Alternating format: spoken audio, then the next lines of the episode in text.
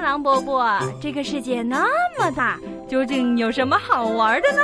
嘿嘿嘿嘿，那你就去找找看吧。找不到的话，我就要把你给吃掉。哈哈哈哈童言无忌。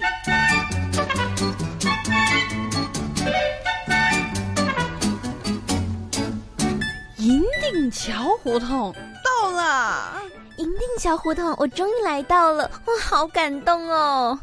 喂，这位美眉，你没事吧？至于吗？不就是来条胡同吗？小红帽呀，小红帽，你有所不知，我之前一直都特别想来呢。可是呀，我那群同学都只是泡在后海什刹海底的酒吧街里面，怎么说都没有人愿意来陪我看这银锭桥胡同。小红帽，谢谢你，我我真的非常感动哦。哟，没事儿没事儿啊，你那群都是什么同学啊？一群损友，不对，是酒友。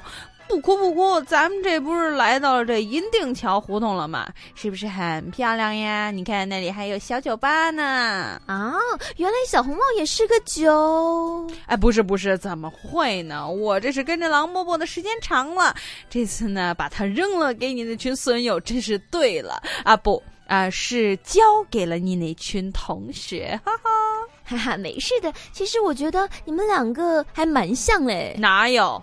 都是非常的有趣，还有很博学呀。哦吼，那我就当你是在夸我吧。既然你都这样夸我了，我这不好好表现表现呢，就不应该了啊！既然到了这银锭桥，就让我小红帽给你介绍介绍吧。别看我这样啊，以前还看过不少书呢。这银锭桥啊，位于这北京西城区什刹海的前海和后海之间的水道上。就因为它的形状和外观和中国以前用的大钱，也就是银锭。非常的相似，所以就叫做了银锭桥胡同。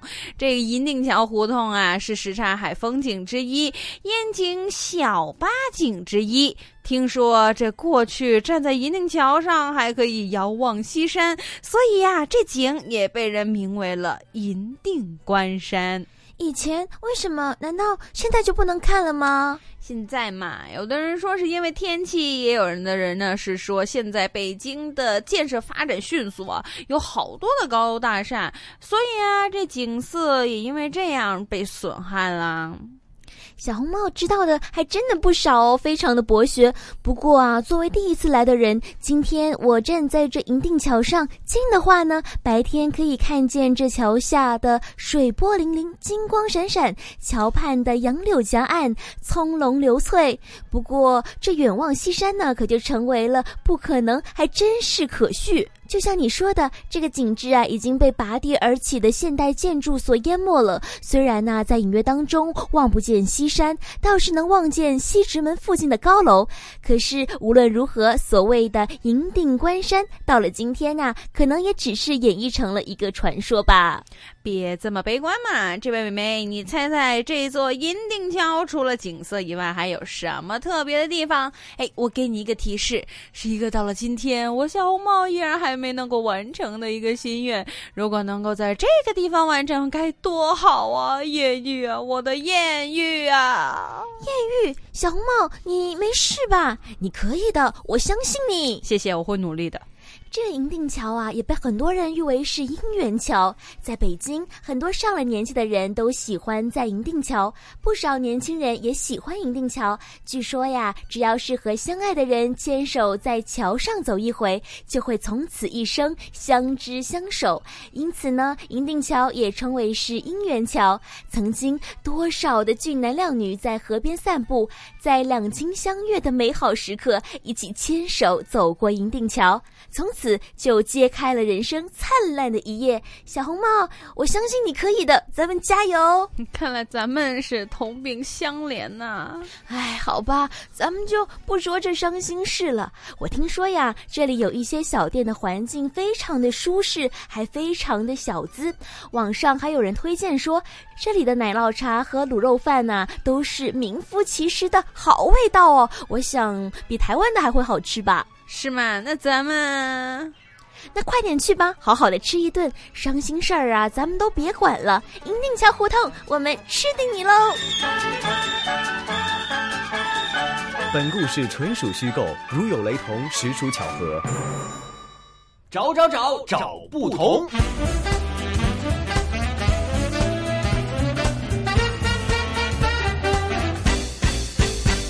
来到我们今天的同不同，今天呢，明正会继续带着大家留在北京的后海，一起来逛逛这里的胡同。首先呢，先让我们邀请到我们香港大学专业进修学院语言及文史哲学系的刘老师，为我们介绍一下北京后海的银锭桥胡同。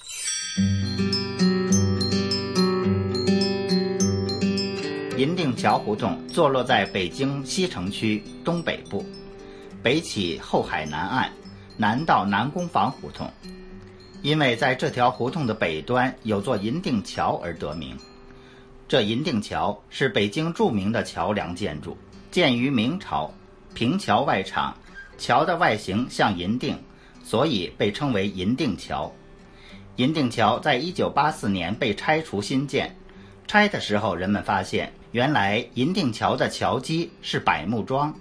百木桩之间用的是银锭锁来固定，与银锭极其相似，所以这银锭桥的名字可以说是由内而外，实至名归。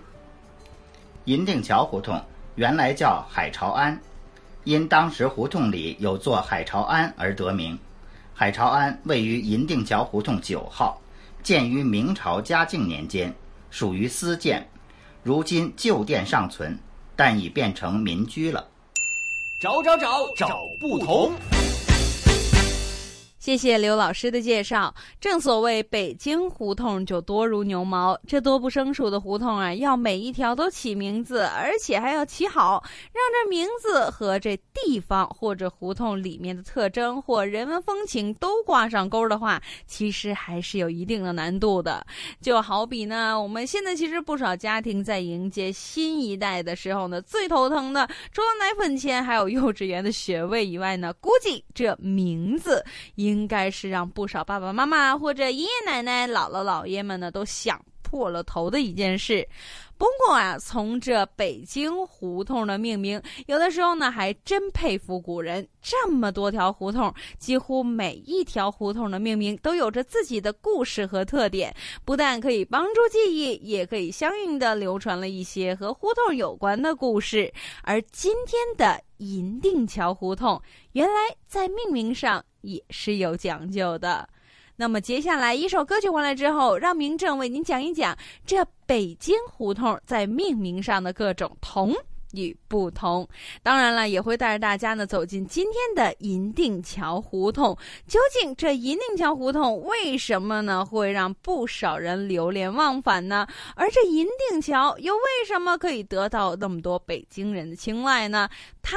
和北京其他的建筑又会有哪些不同的历史和故事？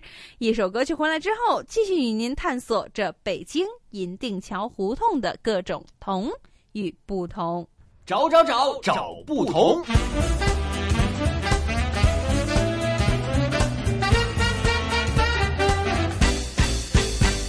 欢迎大家回来，我们今天的同不同？今天的同不同，明正会继续和大家留在这北京后海，一起来听一听后海胡同的一些同与不同。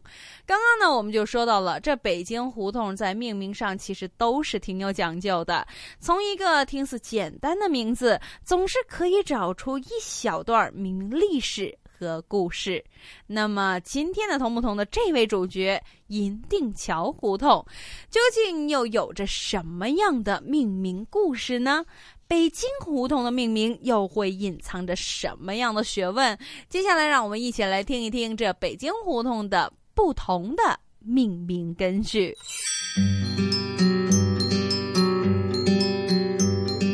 北京的胡同在命名方面其实非常的讲究，在很多的时候呢，这胡同的名字都会从不同的侧面反映出这老北京的地理、政治、军事、经济、文化、宗教和民俗方面的特色或者讲究。对于北京历史的研究来说，是一种非常重要的资料。那么，其实北京胡同命名形式呢，当然有很多种类型。比如说，第一个呢，就是我们经常可以听到的以衙署命名，比如说北京的北兵马司胡同，因为胡同内的顺天府而得名，位于北京市东城区的府学胡同。在中华民国初年，因为袁世凯政府在这条胡同设立外交部，从此就从原来的史大人胡同改名为今天的外交部街，以及属于朝阳门街道办事处管辖的内务部街等等，这些都是以衙署命名的。除了这个以外呢，第二个就是以人名。官名来命名，比如说呢，和银锭桥胡同一样，属于西城区什刹海街道的三不老胡同。这条胡同原名呢是三宝老爹胡同，指的就是三宝太监郑和。除了这条胡同以外呢，这武定侯胡同和也有西四北五条之称的石老娘胡同，同样也是以人名、官名来命名。那第三个呢，就是以贸易市场命名。比如说，在北京呢，就有着羊肉胡同、花市大街、瓦岗市，以及早在明朝、清朝的时候呢，就已经商业和金融非常发达的地方，设有米市、灯市、驴市等等的一条古老大街——东四南大街。而就在这一条大街里面呢，就其中一段呢，因为两侧都为米市。而称的米市街，又称为米市大街。找找找找不同。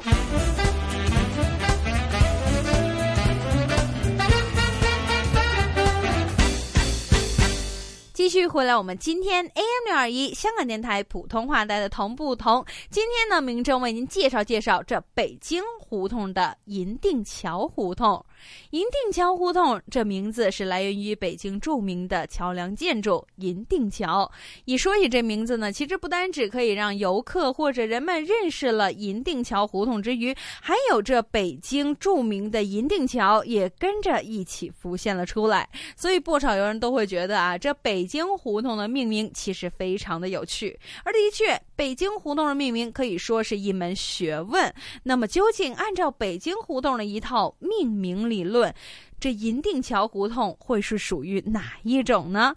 除了刚刚所说的以衙署命名、以人名、官名命名，以及以这贸易市场命名以外，又会有哪些命名形式呢？接下来，让我们一起来继续来听一听北京胡同的其他命名形式。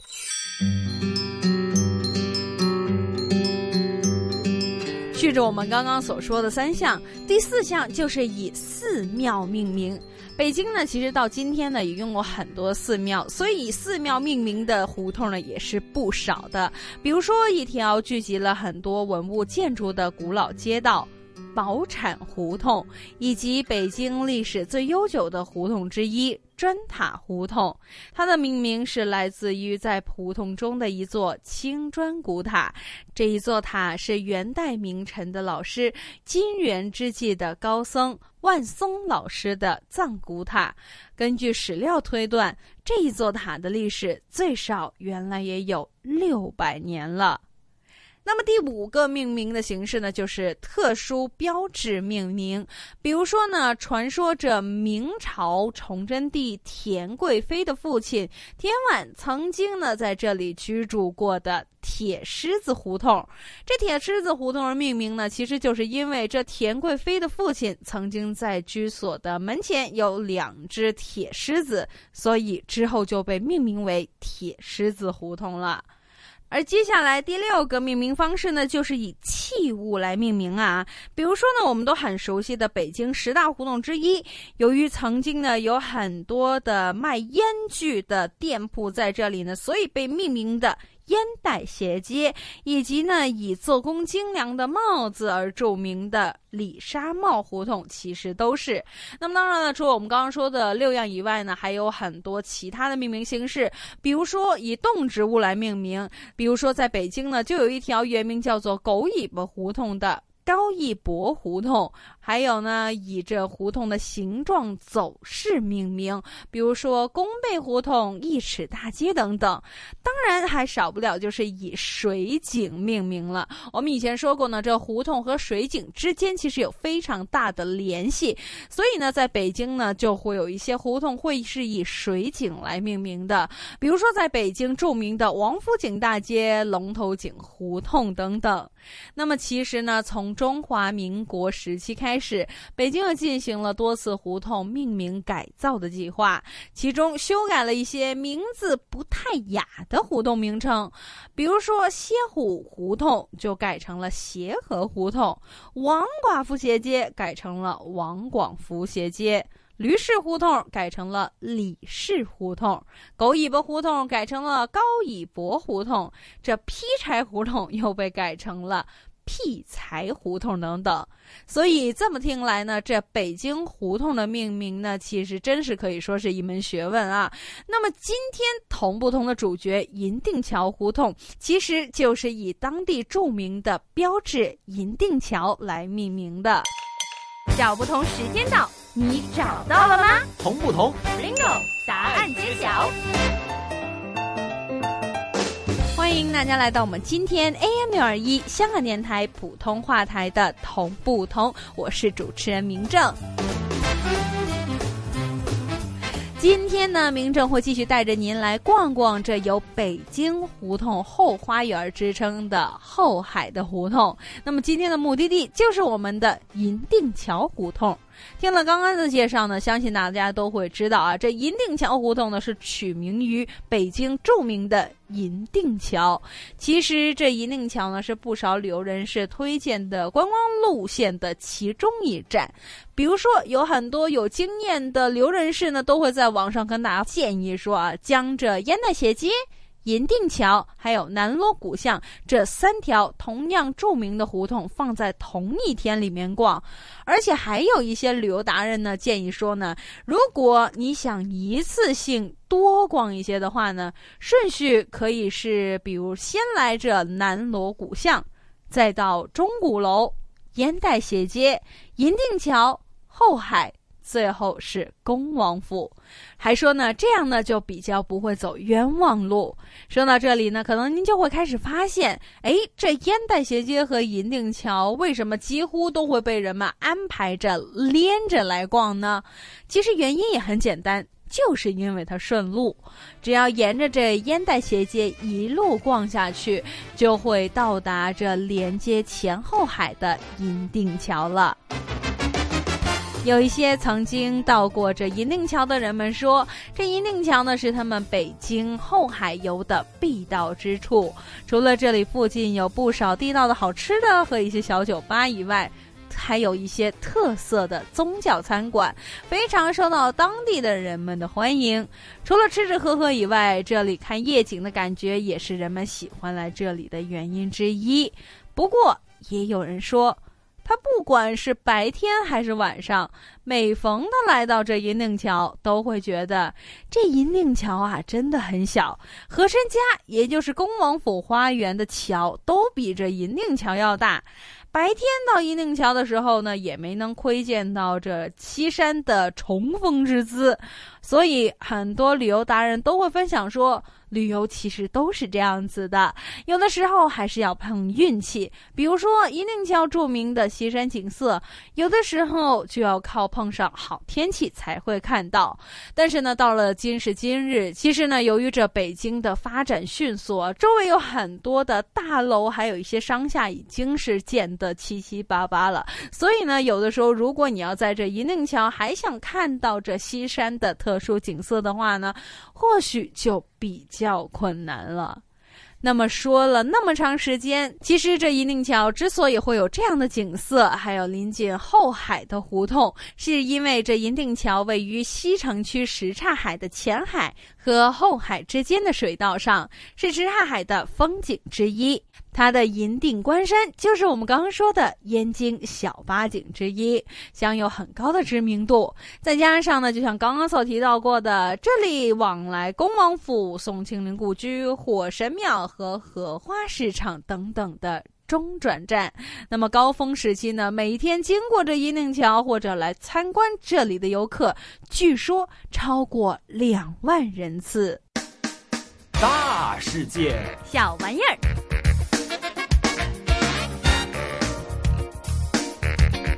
大家回来，我们今天的同不同，来到我们今天同不同的大世界小玩意儿里面呢，明正会为大家介绍这银锭桥胡同非常著名的银锭桥三绝。如果来到这银锭桥呢，银锭桥三绝会是很多网上的旅游达人对大家的一些建议。首先，让我们来听一下这银锭桥三绝之首，就是眺望西山。据当地人说呢，其实呢，你站在这北京城里面任何一块平地上面呢，都看不到这位于北京郊外的著名的西山。可是呢，唯独站在这和地面等高的银锭桥上，只要你一抬头往西面看过去，就可以看到西山。慢慢的来领会领会这西山浮烟晴翠的。卓越风姿，但是可惜呢，现在由于刚刚我们也说到的高楼大厦的兴起，而且城市的发展，这样的景色或许也就成为了一种北京的传说。那么回到第二个，我们银锭桥三绝之雅就是观赏荷花。在什刹海呢，每当夏天的时候啊，比如说这几个月，当着这夏日炎炎的盛夏，正是那出淤泥而不染、濯清涟而不妖的花中君子竞相吐艳之时。在晴天的时候呢，红荷映霞，灼灼似火；下雨天的时候呢。粉荷银珠盈盈欲坠，当风吹过的时候，莲蓬摇拽，清香飘逸。这样一种赏心悦目的雅兴，据说是难以言喻的。最后也是明正觉得呢最终绝的一绝啊，就是呢正所谓这民以食为天，中国人长久的文化以来呢吃是可以说是必不可少的。当然呢，在这银锭桥三绝里面，吃也成为了它的重中之重。最后一个三绝就是三绝之美，品尝烤肉。烤肉呢，其实是一种最早由蒙古族传入北京的佳肴。在一开始的时候，人们就会在这露天烧烤，野味十足，不腥不腻，烧着松木。翻烤着鲜嫩的羊肉，松烟的香味和羊肉的香味混在了一起，四处飘散，听上去就可能可以让你食欲大增。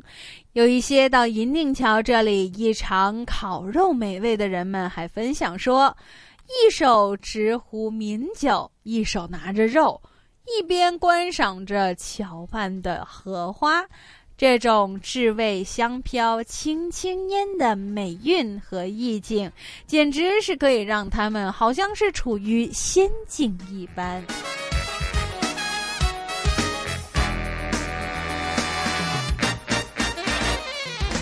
这一集的同不同的时间就差不多了，下一集同不同，明正继续为您带来更多的同与不同。想知道更多同不同的资讯，请继续留意我们 AM 六二一香港电台普通话台的同不同节目。谢谢大家的收听，我们下次见。